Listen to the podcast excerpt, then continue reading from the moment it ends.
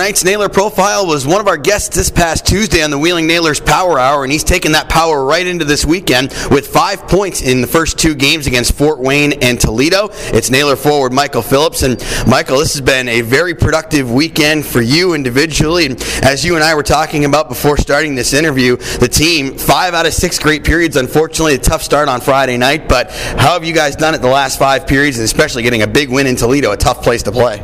I think we've gotten back to the basics. We've, we've started to work hard, get the pucks behind their defensemen, and just kind of go and bang bodies. And you know, most defensemen in this league will kind of turn pucks over, put pressure on them. I think that's what we're doing. So, uh, just getting the opportunity to play in the offensive zone is going to produce those goals for us. And you know, it, it starts in the D zone too. So, we're doing well at both ends of the rink. How much fun is it to be able to play in front of a big crowd like you did on the road last night, whether it's home or away? And specifically for you, I know you had family at the game. Oh, it was great. I had some. I had an aunt and uncle at the game, and they were they were happy to see me play well and the team play well. And it's it's awesome having a big building there because it gives you a little bit of momentum, a little bit of energy. But you got to play it the right way because a swing of momentum for them can can change things. But I think we we quieted the crowd pretty well and just kept doing what we needed to do.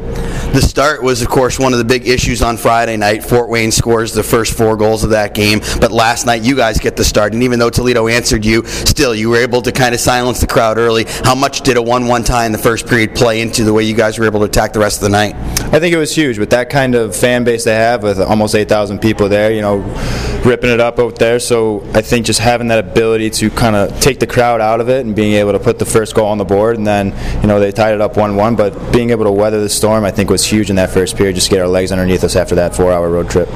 Power play was a big factor in last night's game, too. You guys went three for five, and it looks like there's some chemistry building between you and Cam Brown. How's that coming all together? Oh, it's going great. Cam Brown's obviously a phenomenal player. Um, I'm just try and find him wherever I can. He finds me wherever he can. So just hopefully we'll be able to stick together and keep the power play rolling because special teams wins games. So we need to keep that going. I love dropping stats on guys because sometimes they don't know them, sometimes they do. But now you're the team leader with with eight power play points on the season. What do you do? What do you like to do on the power play that is able to lead a lot of success? I I just kind of like to find find open space for guys and find open space for myself, and you know just try and make a play, try and make the easy play when I can. Sometimes it's not always there, but you know make a skill play if I have to. But it's just really about my my uh, other power play line mates, just them getting open and me getting open, just kind of working together, and, and that's the biggest thing, just teamwork and just getting getting the goals when we can.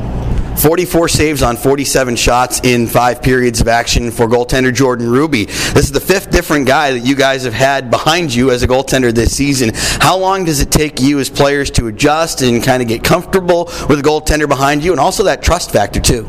Oh, I don't think it takes much time at all. We always trust the person that we're going to throw in net every night. Uh, obviously, Rubes has done a great job the past five out of six periods.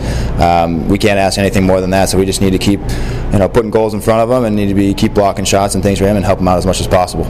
Does the planning of everything kind of change a little bit depending on who you have back there? Like, let's say John Muse, he smothers a lot of pucks, so you know that the play is going to be stopped. Matt O'Connor likes to play the puck a lot with the stick, with the passing plays, and then you have Tironi, who kind of is more acrobatic than some. What about the approach that you guys take in knowing what you're going to be going back to, maybe to start breakouts? I think it's just maybe mainly a communication thing. We need to talk with our goaltenders. Um, that's the same thing. Just when whoever plays, just need to know their tendencies and be able to talk with them as they're going back on pucks or as you're, you know, puck's being smothered or something like that. So it's all about communication. I think that's the biggest factor with changing goalies in and out.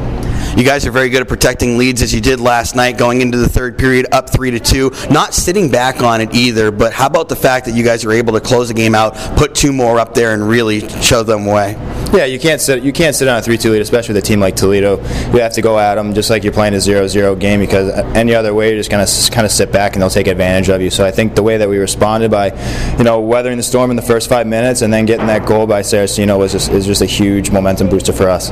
What have you done over the past maybe 12 hours or so since you got back from Toledo last night? Three games in three days. It's not an easy thing, but it's a big staple of this league, and you got to be ready to go again this afternoon. Yeah, it's definitely tough, especially with some travel to it. But you just try and get try and get a good night's sleep once you get off that bus. Try and get to sleep as fast as possible. And you wake up, you know, get a good breakfast and you maybe get the legs move a little bit, stretch out, and then you eat eat your pregame meal, and then you get back to the rink and uh, mentally get prepared to play another game. It's been Jekyll and Hyde against the Fuel this year. They beat you five to three. You pumped them six to two. What's it going to be this afternoon? What's it going to take for you guys to get the win? I think it's going to be a t- I think it's going to be a tough fought match, and I think the I think our mentality of working hard and getting pucks behind their D is going to be huge because obviously coming back from the road trip last night, we got to get our legs moving early, get bodies, get bodies on their defensemen, and just uh, take the puck to them. Sounds like you want to wear them down to finish off the three and three. Michael, I really appreciate a few minutes of your time. Great job last night, and another one today. Let's get two more points on the board. Thanks, Deej. Appreciate it. Nailers forward Michael Phillips, our guest on the Wheeling Office Supply and Intermission Report, will run around the Main Street Bank out of town scoreboard, bring you third period action when we return. The Nailers Broadcast Network.